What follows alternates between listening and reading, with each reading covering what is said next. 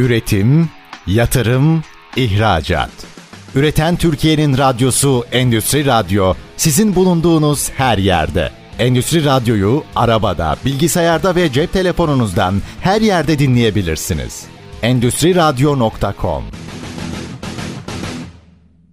Salih Keskin ve Meral Dal Keskin'in hazırlayıp sunduğu Ya Olsaydı programı başlıyor. Düşünülmeyeni düşünmek, fark edilmeyeni fark etmek, birlikte zihinsel egzersizler yapmak amacıyla oluşturduğumuz Ya Olsaydı programına hoş geldiniz. Ben Meral Dal Keskin. Bugün aramızda çok değerli bir konuğumuz var. Kendisini uzun yıllardır tanıyorum ve bugün aramızda biraz kendini tanıtayım ben. Kutsal Köse var bugün aramızda. Sevgili Kutsal hoş geldin.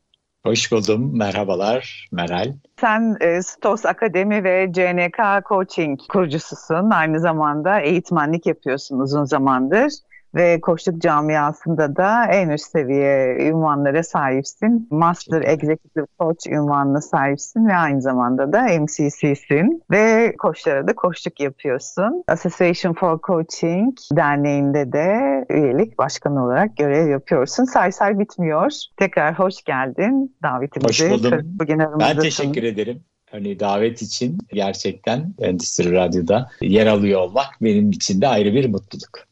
Çok teşekkürler. Ee, Kutsal, e, ya olsaydı programın format gereği başlangıçta da söyledim. Ne yapıyoruz? Sen de takip ediyorsun biliyorum. Hep birlikte düşünüyoruz. Hiç fark etmediğimiz konuları değerlendiriyoruz. Acaba böyle olsaydı nasıl olurdu?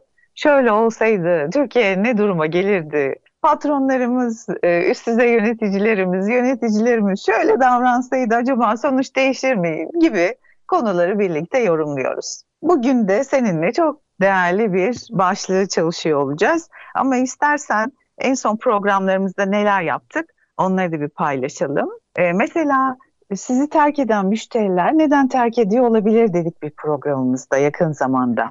Ve aynı zamanda artık eskimeye başlayan sektörlerdeki bu düşüşleri ve e, yenilikleri nasıl getirebiliriz? Bu düşüşü nasıl engelleyebiliriz? Bu eskimeyi nasıl durdurabiliriz? Bunları konuştuk. Ve en son e, dikkat çekti bu programda huzur evleri ile yetimhaneler birleşmiş olsaydı acaba toplumda neler değişirdi. Hatta bu konuda da bir anketimiz var. Anketin de sonuna geldik. Anketi 30 binin üstünde kişi gördü ve binin üstünde kişi doldurdu. Dedik ki Kutsal eğer huzur evleriyle kreşler birleşseydi çocuğunuzu buraya gönderir miydiniz? Ve orada yaklaşık %75'lik kesim bunu değerlendirebileceğini, düşünebileceğini ve fikri desteklediğini söyledi. Ortalama %23'lerde de %23 şu an oran bırakmam böyle bir yere dedi. E, ne kadar güzel bir oran. %75 bu konuyu destekliyor. İstedik ki aslında hani bir şekilde de Aile Bakanlığı'na da sesimizi duyurmaya çalışıyoruz. Bu tür projeleri bizim ülkemizde de niye görmeyelim? Bu çünkü Kanada'da hayata geçirilmiş bir uygulamanın İtalya'da birleştirilmiş, bir projelendirilmiş versiyonu ama İngiltere'de bunu uyguluyor. Yine birçok ülke bu konulara sıcak bakıyor. Belki pilot uygulamalar yapabilir. Ne dersin? Gerçekten baktığımızda tabii hani uzun ömürlü yaşama oranına baktığımızda hani köylerde aileleriyle birlikte, çocuklarıyla, torunlarıyla, torun çocuklarıyla birlikte büyüyen kişiler, e, beraber olan kişiler çok daha sağlıklı ve uzun ömürlü oluyorlar. Çocuklar da bir o kadar yaratıcı hem köklerini hem kültürünü hem de verimliliğini arttıran bir takım yönlere sahip oluyor. Yani sadece teknoloji anlamında gelişen çocuk değil, işte atasıyla beraber büyüyen çocuk çok daha farklı yetişiyor. Çok daha başka boyutlarda oluyor. O anlamda hani ben böyle bir şey olsaydı bir kreş tadında kendi çocuğumu gözüm kapalı gönderirdim diye düşünüyorum. Gerçekten e, gerçekten çok özel bir proje, çok önemli bir proje. Kutluyorum. Yani böyle bir şeye ön ayak olduğunuz için de ayrıca kutluyorum sizi Meral'cığım. Çok teşekkürler. Şimdi tabii yeni bir yıl e, ve bir Ocak ayı bitmiş. Hani ne zaman Ocak ayının sonuna geldik? Nasıl 12 ayın bir ayı bitti yine farkında değiliz. Eminim bizi dinleyen dinleyicilerimizin de çoğu böyle düşünüyordur. Ne dersin? Gerçekten öyle. Yani özellikle şu 2-3 yıldır yıllar nasıl böyle hızlı hızlı geçiyor hiç anlamıyoruz. Günler, saatler bir bakıyorsun akşam olmuş. Hafta sonu gelmiş. İşte dediğin gibi 2022 hiç anlamadık. Diğerlerini de belki öyle hani pandemi dönemiyle beraber böyle bir süratlenme oldu hayatımızda. Ama e, gerçekten çok çabuk geçti.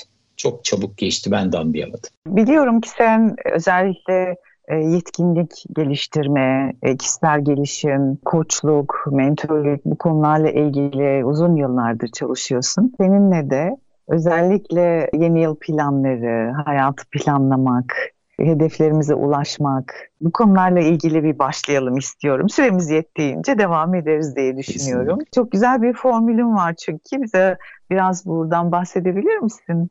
Tabii olur olur. Yani kişilerin tabii ki her bir kişi kendi hayatından sorumlu. Kendine bir bir yol çizmeli baktığımız zaman. Öyle değil mi? Yani bir anne olarak da, baba olarak da, çalışan olarak da, işte evlat olarak da her ne şapkayı taşıyorsa, her ne rolü varsa onunla ilgili mutlaka bir yol haritası çizmeli. Bunun için de tabii ne kadar ben hayattan keyif alıyorum, ne kadar kazanım elde ediyorum, peki ne kadar bu yolculukta keşif var? Hani üç tane K'dan bahsedelim o zaman. Öncelikle oradan girelim. Yani keşfetmek, kendimi öncelikle bilmek bir keşif ve kazançlarım ve aldığım keyif, aldığım doyum. O tarafları biraz beslemek gerekiyor. Bununla ilgili de tabii biz ne yapmak durumundayız? Öncelikle kendi fitratımızı, kendimizi doğru bir şekilde tanımak, kendimizi bilmek durumundayız. Kendini bilmek ne kadar önemli. 3K dedin, keşfetmek, kazançlarım ve keyif bunları bilmek değil mi? Kendini bilmek 2500 yıl öncesinden bir beri insanlık tarihinin gündeminde olduğunu bildiğimiz, ondan öncesi de vardır gerçi ama biliyorsun evet. Tina'da tapınağın başlangıcında yazıyor. Kendini bil, kendini tanı diye. Altın harflerle yazmışlar. Ama hala evet. kendimizi e, bilmiyoruz, kendimizi tanımıyoruz. Ve son dönemde, son özellikle Türkiye'de de son 10 yıldır koçluğun daha çok hani profesyonel olarak hayatımıza girmesiyle birlikte bu tür konular daha kişiler tarafından anlaşılabilir hale geldi ve üstünde çok çalışan var ama hala kendini bilmeyen, kendini fark etmeyen de nice insan. Kesinlikle. Çünkü hani doğduğumuz andan itibaren veya hani bir takım genetik kodlar mutlaka var hepimizden değil mi? Birbirine sirayet eden ve geçen o kodlarla beraber baktığımızda bizim e, çevreye bakışımız, çevre algımız, işte büyüdüğümüz ortam, yaşadığımız muhit, yer, kültür, her neyse okuduğumuz okul, edindiklerimiz, neleri neleri aldık orada? Hangi gözle baktık, hangi kulakla işittik, hangi tadı keşfettik orada? Biraz onlara bakıp ben nasıl bir, nasıl biriyim? Hani hangi varoluş sebebiyle buradayım? Biraz onları da gözlemleyip kendimi ona göre yapılandırmam lazım. İşte o anlamda da o kendini bilme tarafı, kendini keşif tarafı yani benim potansiyelim nereye uyumlu, ne yapmalıyım, ne yaptığım zaman o kazanımı elde edeceğim. Gerçek anlamda o keyif yaşamda arzunuz birazcık daha keyifli bir yaşam. Ona dönüştüreceğim. Eğer bu yolculuğu doğru tarifleyebilirsek o zaman tabii ki tadından yenmiyor. E, o zaman yaşam sevincimizde, yaşam istemimizde çok daha üst noktalarda oluyor. Yani bıkkınlıklardan ve diğer hani olumsuzlukları hiç konuşmayalım. Olumsuzluklardan daha uzak bir e, yaşama dönüştürüyoruz. E, burada kendini hani bilmek, kendini tanımak diyoruz. Keşif çok önemli. Ben özellikle insanın kendini tanımasının içerisinde hem güçlü yanlarını fark etmesi hem de gelişim alanlarını da fark etmesi ve kabullenmesi dinlemenin çok önemli olduğunu düşünüyorum. Senin bu anlamda e, bu neler var başka? Kesinlikle. Hani o 0-5-6 yaş arasında çocuğun kendi iç dünyasında yaptıkları hep öne çıkar. Değil mi? Ne olacağı aslında bellidir. Biz ne yaparız onu bir kalıba sokmaya çalışırız. Ve o eğri aşağı doğru gitmeye başlar. İşte orada en önemli şey işte o çocukluk dönemindeki yapıyı, nüveyi görüp ona göre yapılandırmak. O yüzden sizin biraz önce söylediğiniz proje çok çok değerli, çok çok kıymetli. Onu anlayacak kişilerle belki bunu örtüştürmek, büyümesini sağlamak çok daha farklı bir e, noktaya götürebilir. Peki 3K dedin, keşfetmek dedin, kazançlarım ve keyif. Şimdi bizi dinleyen e, dinleyicilerimiz için bunu nasıl hayatlarına geçirebilirler bu formülü? Hı hı hı. Ya ben en çok mesela hani kendi eğitimlerimizde şunu ya çocukken ne oynamaktan keyif alırdın diyorum mesela. Hani oradan başlıyorum. İşte biri saklambaç oynamak diyor. Onun altında ne var? Hani birazcık orayı, orayı araştırmak. Saklanmak senin için ne demek? Birazcık onlara bak. İşte ip atlamak diyor mesela. Daha bedensel, daha böyle zıplayarak yaptığı bir şey. Ya orada ne oluyor mesela? Bir onu gör. İşte ne bileyim ben e, şeyler vardı hatırlarsın böyle hayvan bitkiler falan değil mi? Daha yazım, daha analitik, daha düşüncesel şeyler. Orada neler oluyordu mesela? Kendini oralarda bir gör, bir keşfet. Hangisi senin için daha iyiydi? Bir gözlemle. Sonra hayatındaki e, yaptığın şeylere bak. En çok keyif aldığın şeyler nelerdi? Onu bir gözlemle. Ve sana ne elde ettirdi? Faydası ne oldu bunlar? Hani dinleyicilerimize birazcık oralardaki o hani geçmişin pozitif alanlarına bakmalarını e, ben birazcık böyle hani e, öneride bulunabilirim belki.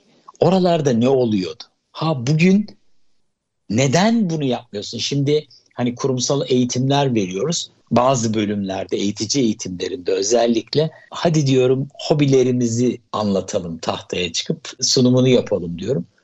Hobi mi hocam ne hobisi falan diye yaklaşıyorlar artık. Yani e, e, unutmuşuz. Yani diyorum evet. ki en çok sevdiğin, en çok böyle keyifle yaptığın şeyi anlat diyorum. Ya diyor işte hani bir yemek yaparken keyif de alıyorum ama hani orada mesela böyle tıkanmalar oluyor. Yani o işte buna da ihtiyacım var. Sadece hayat iş değil. Sadece sorumluluk aldığım işte çocuklarımı büyütmek değil veya eşimle olan ilişkim değil. Kendime de işte yatırım yapmak. Bu hayatın içinde kendime de zaman ayırmak. Ne kadar önemli söylediklerin. Bunu söylediğimizde de yine şu söz hemen geliyor. E, hocam iki saat trafikte geçiyor. Sabahın köründe kalkıyoruz. Geç saatte evet. gidiyoruz. E, çocuklarla ilgilenmekten, onların ödevlerini ilgi göstermekten ya da işte yorgun argınız zaten bir de hobilerimizle mi uğraşacağız, bunu nasıl yapacağız şeklinde eminim sen de çok şey duyuyorsundur. Çok, çok, çok. Yani hak veriyorum bazılarına. Gerçekten şimdi bizler hani büyük şehirde yaşıyoruz. İstanbul gibi işte Ankara gibi İzmir gibi. Daha çok konuşlanması bizim yapılanmamız gereği belki biraz hani zor bir yapılanma. Büyük şehirlerdeki o trafik karmaşası geçim derdi işte işte çocuğu var çocuğunu okuldan alacak bir yere götürecek o sorumluluklar. Birçok birçok şey var. Kişilerin hani hak veriyorum ama bir taraftan da ben işte neden e, hani bunu bunu yaşıyorumu da birazcık düşünüp ona göre yapılandırmak ve o gerçek anlamda kendimi keşif, kazanç ve e, keyif noktasına da getirmek. Çok önemli çünkü e, hani bir nedeniniz varsa eğer tüm bahaneler aslında bahane değil. Sizin çözüm önerileriniz de e, olabilir. Bu noktada çok çok kıymetli. Kısa bir ara verelim. Aradan sonra bir aradayız. Üretim, yatırım, ihracat. Üreten Türkiye'nin radyosu Endüstri Radyo sizin bulunduğunuz her yerde. Endüstri Radyo'yu arabada, bilgisayarda ve cep telefonunuzdan her yerde dinleyebilirsiniz. Endüstri Radyo.com Aradan sonra bir aradayız. Ya olsaydı programındasınız. Ben Meral Dal Keskin. Bugün çok kıymetli bir konuğumuz var. Kendisi Stos Akademi ve JNK Holding Coaching'in kurucusu sevgili eğitmen, koç Kutsal Köse. İlk bölümümüzde 3K'dan bahsettik. Keşfetmek, kazançlarım ve keyif. Bunları eğer odağınıza alırsanız daha verimli ve başarılı olacağınız yönünde ilerliyoruz değil mi Kutsal? Kesinlikle evet. Yani hani bunlar bizim hayatımızın olmazsa olmazları. Önce bir hani tohum atmak, kendi tohumumun farkına varmak ve onu neyle besleyeceğim, nasıl büyüteceğim, nasıl bakacağım, yeri neresi olacak? Belki de onları hani başlangıçta o keşifle beraber yolculuğa devam etmek. E şimdi de e, tüm hani başladık sürece bir hedef koymak çok önemli. Çünkü nereye gittiğimiz önemli değil mi? Montaigne ne demiş? Nereye gideceğini bilmeyen gemiye rüzgar bile yardımcı olamaz demiş. O zaman e, biraz özellikle zaman zaman bize de sorular geliyor. E, hedef belirleyemiyorum diyorlar. Bu konuda ne yapabilirim? Hedef belirlemek için senden de yine uyguladığın çok güzel bir formül var. Bu formülü bizimle paylaşır mısın? Senden de yine e, katkıda bulunmanı isteyelim. Hedef belirleyemeyenlere özellikle. Kesinlikle. Şöyle tabii hani hedef belirlemek, bir vizyonu oluşturmak, bir hayal kurmak. E tabii gerçekçi bir hayal. Ondan bahsediyoruz. E, bunu ortaya koymak e, gerçekten insanın yaşamındaki anlamı keşfetmesine çok ciddi katkı sağlıyor. Çünkü bir hedefi yoksa hep olduğu yerde, olduğu çemberde patinaj yapıp duruyor kişiler. İşte o yüzden o vizyon engeli dediğimiz engeli aşmak gerekiyor. Yani o hedefi doğru bir şekilde tarif etmek gerekiyor. Biz bu hedeflerimiz neler olabilir? Bir kere kendi iç dünyamızda düşünelim. Hani katılımcılara, dinleyicilerimize onu onu önerebiliriz. Yani benim nasıl bir hedefim var? Kendinle ilgili. Çocuğunla ilgili vardır mutlaka veya hani başkalarıyla ilgili vardır ama kendinle ilgili nasıl bir hedefin var? Neyi koyuyorsun orada? Daha iyi bir işte ne diyelim çalışan olmak, lider olmak, yönetici olmak, daha motivatif olmak, daha farklı bilgilere sahip olmak. Her şey olabilir. Ha bu maddi anlamda bir şeyler de olabilir. İşte evidir, arabasıdır, yatıdır, katıdır değil mi? Hani birçok şeyi de koyabilir kişiler. Burada insanlar hani şöyle bir model ortaya koyalım Meral. E biz misket modeli dediğimiz bir modeli işletiyoruz eğitimlerimizde. Buradaki tamam. o misketin M'si ben mevcut durumda ne durumdayım? Nasılım? Mevcut halim ne? Evet. Burada o zaman bir saptama yapıyoruz. Aynı evet. Google şeydeki gibi ne denir ona? E, yola çıktık, trafiğe çıktık. Evet. Ne yapıyoruz diyor. Nereye gitmek istiyorsun? Önce neredesin değil mi? Neredeyim? Yani ne yapıyorum ben? Ne? Evet yani bir, bir, bir noktadayım ama o noktada neler var? Belki bir hani SWOT analiziyle yine güçlü yönler dedin, gelişim alanları dedin. Hani o, onunla böyle kendimi bir yorumlamak. Ben hı hı. ne durumdayım? Mevcut durumum ne? Neyse misketi çalışıyoruz şimdi seninle. Evet Mis... akrostiş olarak düşünelim evet. misketi. M yukarıdan aşağı doğru hani M'ye baktığımız zaman M'miz bizim mevcut. Mevcut durumda ne yapıyorum? Mevcut durumda neyim? Kimim? Nasıl Harika. bir oluşum içindeyim? O zaman dinleyicilerimiz de şu an bizimle birlikte mevcut durumda neredeler, ne yapıyorlar, nasıl, yaşamlarında geldikleri noktada neredeler? Bunları bir değerlendirdiler. Bir de e, misketin iyisi var. İyi. Evet. İyi burada benim gitmek istediğim nokta. istenilen durum. Nereye varmak istiyorum? Evet. Hani yola çıktım dedin ya yani buradan evet bulunduğum ortamdan ben şimdi e, Maslak'tayım. Maslak'ta bulunduğum bir mekandayım. Nereye doğru yola çıkıyorum? İstediğim şey ne? Evet. Nereye gideyim? Ankara'ya gideyim. Ankara. Diyelim ki Ankara'ya gideceğiz. Hani hedefim o. Veya işte ne bileyim e, şu anda yeni işe başlamış biriyim. İşte buradaki hedefim daha üst seviyelere çıkmak. Ya işte, da bir girişeyim, tüm dünyaya e, satış yapmak. Değil mi bir hedef? Kesinlikle. O girişim modeliyle beraber yeni ürettiğim bir ürünüm var. Bunu online platformda ses getirecek bir marka haline dönüştürmek. Neden olmasın? Ya da e, özgüvenim çok düşük fark ettim özgüvenimi yükseltmek. Yüzde yüz katılıyorum. Hani kendimle ilgili işte o özgüvenli duruşu sergilemek. Çünkü birçok şeyi keşfediyoruz kendimizle ilgili, gözlemliyoruz. Birçok şey var. Hani baktığımızda evet. yani orada o keşif yolculuğunda benim gerçekten neye ihtiyacım vardı ya? Şu, evet mevcut durumdan benim o noktaya gitmek için şunlar şunlar şunlar olabilir dediğimiz işte S de orada devreye giriyor. Yani hmm. oradaki misketin S'si seçenekler neler olabilir? Ne tür seçenekler var? Tabii burada yine seçenekleri değerlendirirken de iki tür bakış açısı var. Değil mi Kutsal? Bir, öğrenen bakış açısı. iki yargılayan bakış açısı. Bravo. Bravo. Özellikle seçenekleri e, değerlendirebilen bireylerin daha çok öğrenen bakış açısında olan bireyler olduğunu gözlemliyorum. Çok yargıda ise eğer seçenekler çok az kalıyor onların gözünde ve vazgeçebiliyorlar. Ne dersin? Çok doğru. Örneklere de baktığın zaman dediğin gibi Meral Hocam oradaki oradaki en önemli şey gerçekten ben bundan ne öğrendim?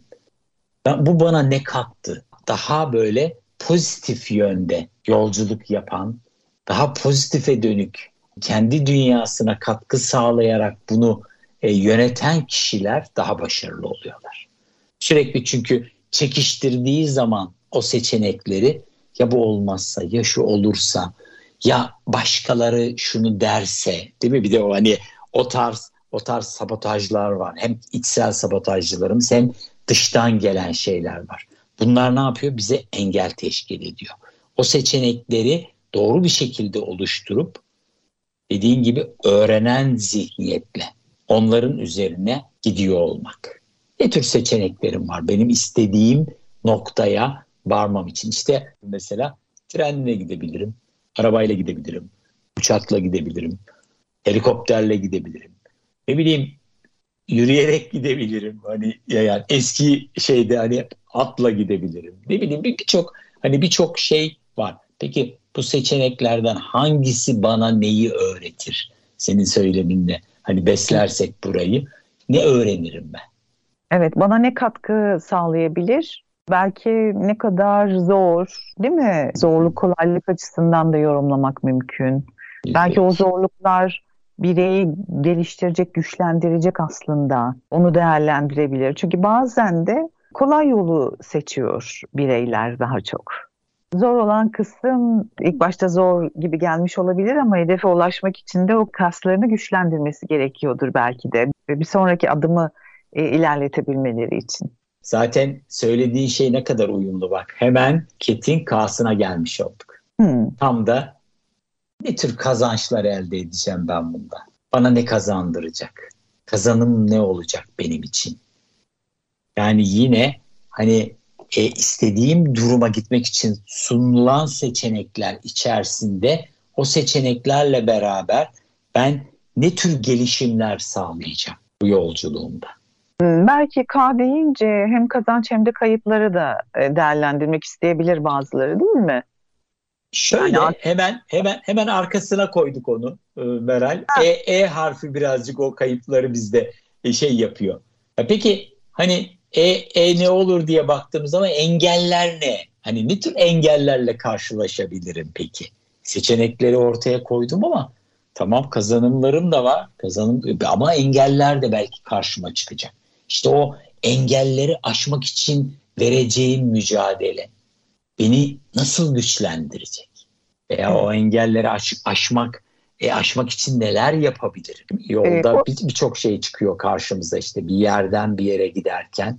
Şimdi girişimcilerden bahsettim mesela. Birçok belki e, engel çıkacak e, arkadaşlarımızın karşısına. İşte yurt dışında bir marka olma veya Türkiye çapında bir marka olma. Baktığımız zaman bir bir işte online platform yönetmek. Baktığımız zaman sadece sadece tek yönlü değil işte onun alt kırılımlarında birçok şey var. Birçok belki engel var.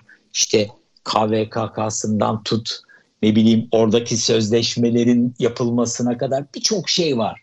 İşte onları ben nasıl buraya uyarlayacağım, bu sistemin içerisine dahil edeceğim ki çok daha kolaylıkla bu işin üstesinden gelebileyim. İşte orada engel gibi görünen şeyler beni ne yapacak bir şekilde belki de kazanç e, noktasında daha sağlam adımlar atmamı sağlayacak. Burada da şu var. Engelleri bir duvar olarak görebilirsiniz diyoruz her zaman. O zaman sizi durdurur. Ama engelleri bir basamak olarak, bir merdiven olarak da görmeniz mümkün. Bir sonraki adıma sizi taşıyabilir.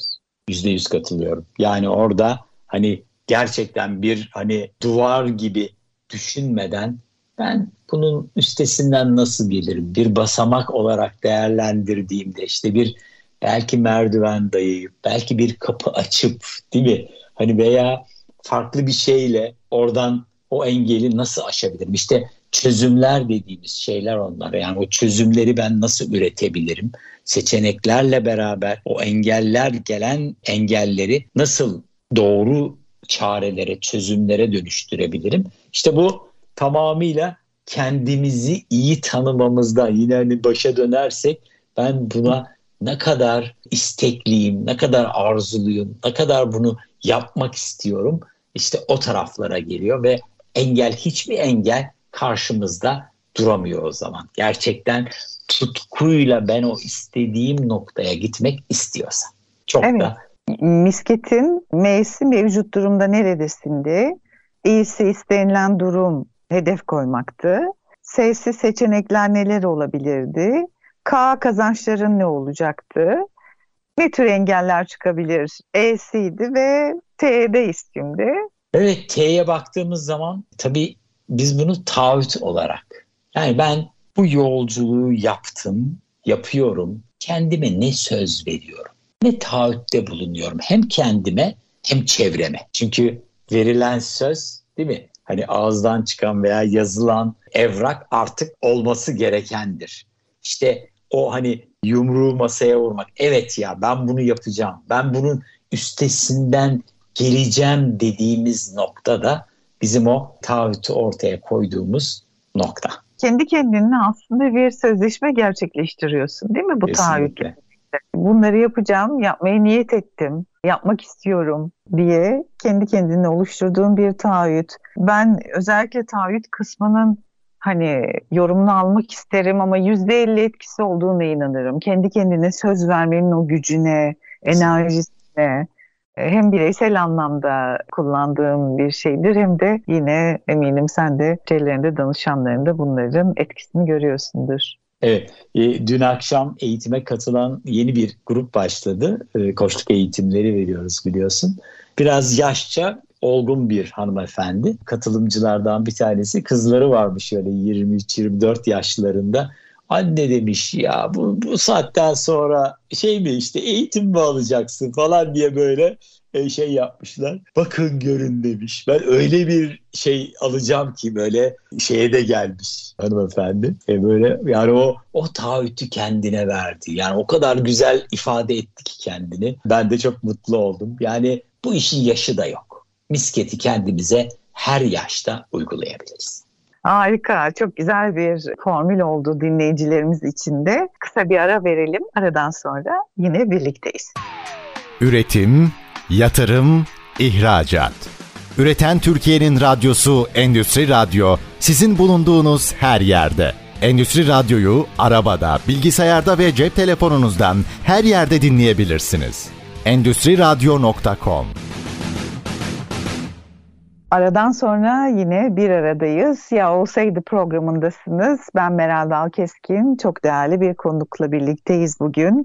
Kendisi sevgili Kutsal Köse. Hem eğitmen hem koç hem birçok oluşumun başkanlığını yapan bir arkadaşımız. Ve bugün kendisi bize 3K formülüyle geldi. Bir misket formülünün üstüne koydu. Yeni bizi dinlemeye başlayan dinleyicilerimiz diyecek ki neler, nedir bu? Onlar için tekrar kendinizi keşfetmeniz çok önemli. 3K'nın K'sı, birinci K'sı keşfetmek. İkinci K'sı kazançları göz önünde bulundurmak ve kazanç açısından bana ne kazandırıyor? Olumlu olumsuz her şeye kazanç olarak bakmanın ne kadar kıymetli olduğunu e, konuştuk ve tabii ki keyif almanız. Bundan aynı zamanda olumlu duygular da yaşamanız. Bunun önemini belirttik.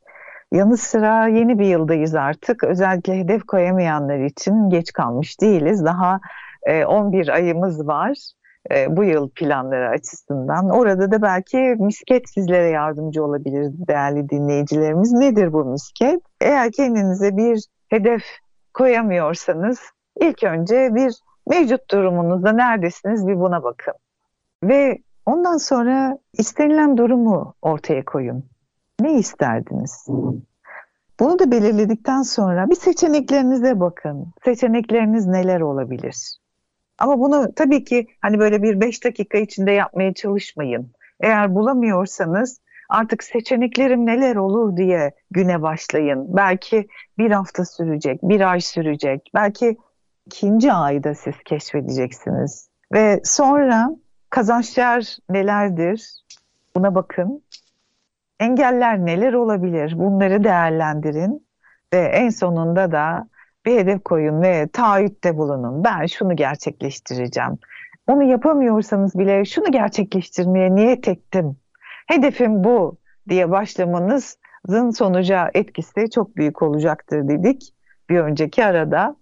Şimdi Kusal Hocam bunları dedik de aslında satır arasında söyledin. Bunları gerçekleştirebilmek için de bir kendine güveni de olması gerekir değil mi insanın? Yani biraz özgüvene de ihtiyaç var.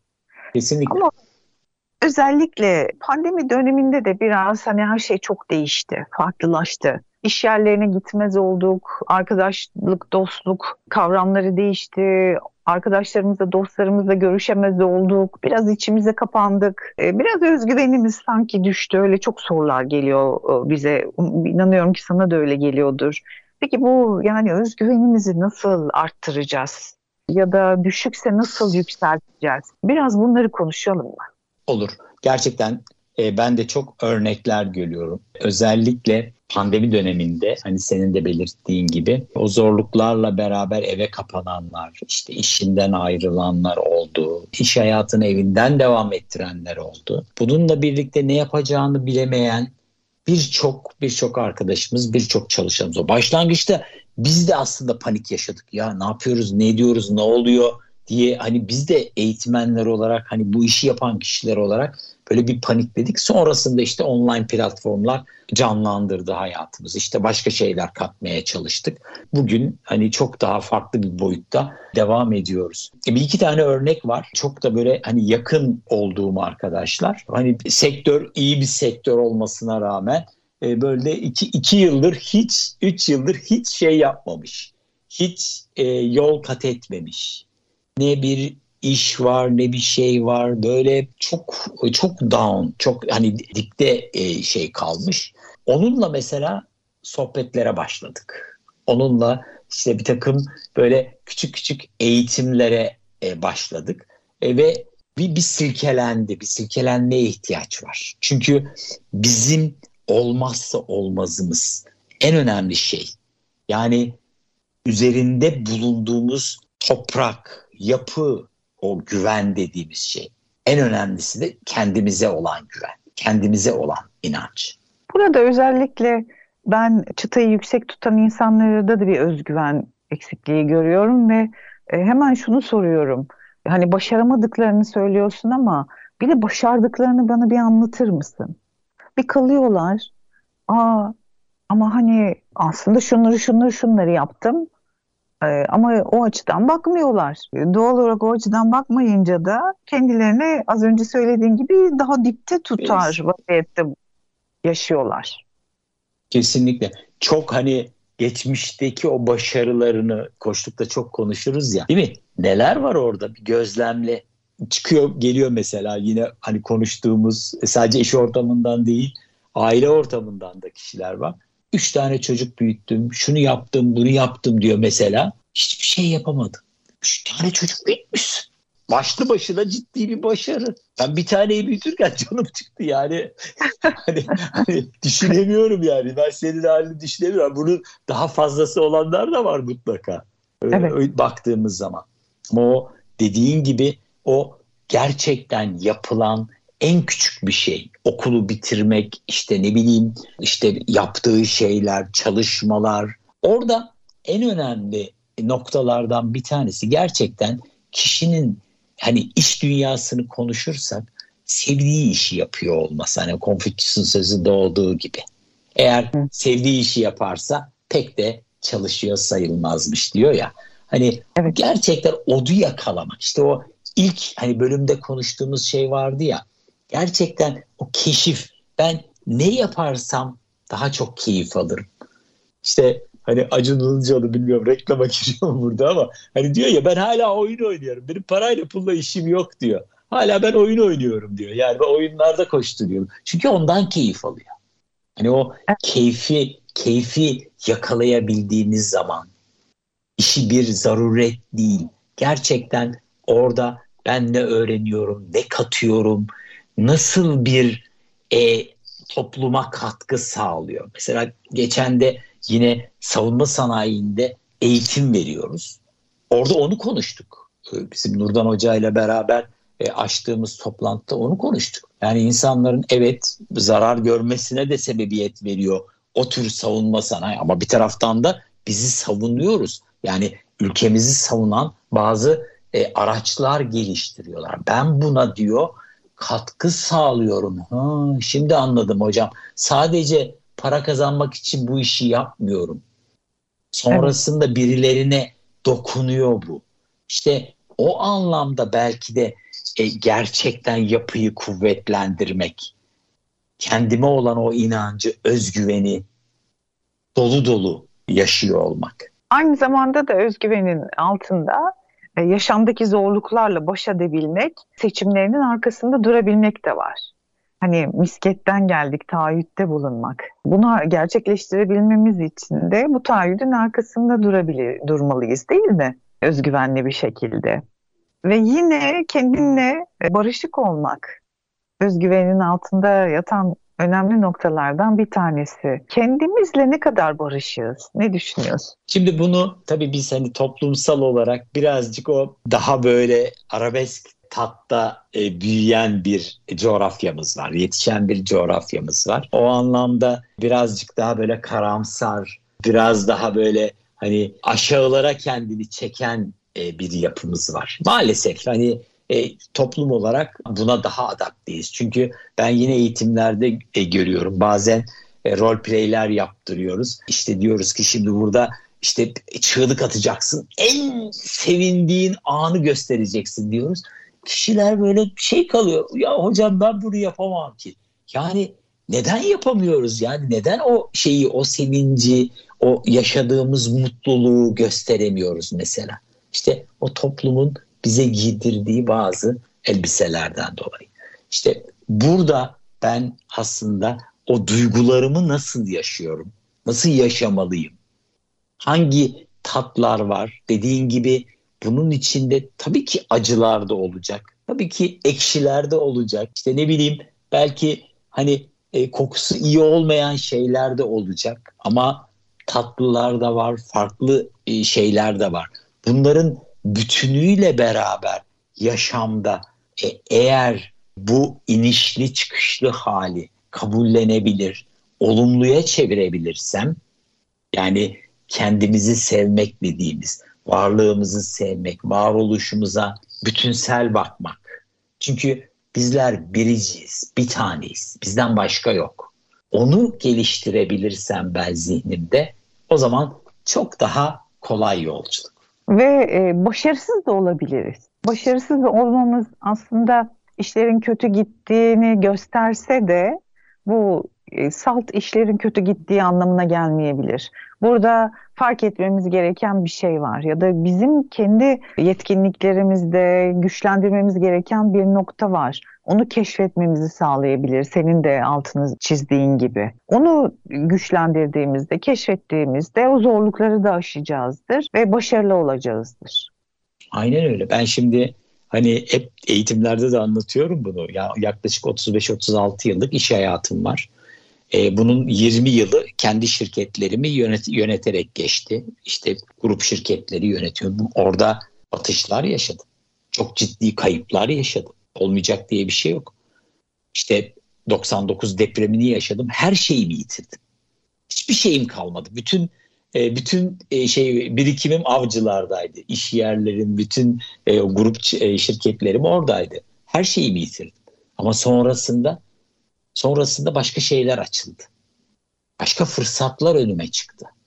Bunları da e, görüyor olmak. Yani oradan da beslenmek. Evet ben bunları yaşadım ama hayatım boyunca hep böyle olmayacak. O hani kadersel patinaj dediğimiz şeye düşmemek. Mutlaka bir çıkış var. O çıkışı da e, gözlemlemek. İşte hani özgüvenin altında yatan altında yatan temeli ben güçlü bir şekilde kılarsam biraz önce söylediğin gibi pozitif düşünceyle bunu inançlarımla da beraber tabii ki herkesin kendine göre farklı inançları olabilir. Onunla beraber örtüştürürsem o zaman yolculuğum çok daha zevkli, çok daha keyifli, çok daha verimli hale geliyor. Ne kadar güzel söylüyorsun. Aynı zamanda da öz eleştiri yapabilmek. Öz eleştiri yapabilme becerisi de özgüvenin altında yer alan önemli konulardan bir tanesi. Ve e, diğer insanlardan gelen eleştirileri de değerlendirebilmek, onları kabul edebilmek. Biraz öz eleştiri kısmımız çok gelişmiş değil galiba ama özellikle diğerlerinden gelen geri bildirimlere de çok açık olmayabiliriz. Hemen böyle şey oluyoruz değil mi? Böyle bir içimiz yanıyor biri bir şey söylediği zaman bize. Ya aslında dinle senin için hediye. Senin için hediye bu. Yani dış göz sana bir şey söylüyor. Bak al o hediyeyi ister kullan ister kullanma. Ama bir bak ne oluyor? Neyi fark etmiş o kişi ki sana bunu yansıtıyor? O yüzden çok önemli bir noktaya temas ettim Meral'cığım. Evet geri bildirime açık olmak bizim belki de hem iş yerlerimizin hem de bireysel olarak bizlerin gelişmesinin önündeki en büyük engel gibi duruyor. Eleştiriye, e, geri bildirime açık olmamak meselesi. Seninle çok keyifliydi. Sonuna geldik yolculuğumuzun. Bize çok güzel formüller verdin. 3K keşfetmek kazançların ve keyif üçgeninden baktık hayatımıza. Sonra misket modeliyle baktık hedeflerimize. Mevcut durumumuz nedir? İstediğimiz hedef nedir? Nerede olmak istiyoruz? Seçeneklerimiz nelerdir? Ne kazançlar elde edeceğiz? Neleri kaybedebiliriz? Engellerimiz nedir? Bütün bunların sonucunda taahhüt olarak ne söyleyeceğiz dedik ve tüm bunları yapabilmek için de yüksek bir özgüven gerekli. Özgüveni yükseltmek için de neler gerekli onları konuştuk. Programımızın sonuna geldik. İyi ki geldin. Çok teşekkür, teşekkür ederim. ederim. Sevgili dinleyicilerimiz siz de bizi iyi ki dinlediniz. Sizlere de çok teşekkür ederiz. Sizlere çok güzel bir gün diliyorum ben ve son olarak da Kutsal sana bırakıyorum. Programı sen kapat. Evet o zaman o zaman hani ben çok önceleri kullanırdım bunu. Bir formülle daha bırakalım. Sevgi, saygı, sorumluluk bilinciyle, sabır ile ve sadakat duygusuyla hayata tutunalım. Hayat bizim ve gerçekten eğer biz bunun keyfini çıkarabilecek kapasitedeysek ki öyleyiz, o potansiyelimiz var. Bunu doya doya yaşayalım. Teşekkürler. Görüşmek dileğiyle.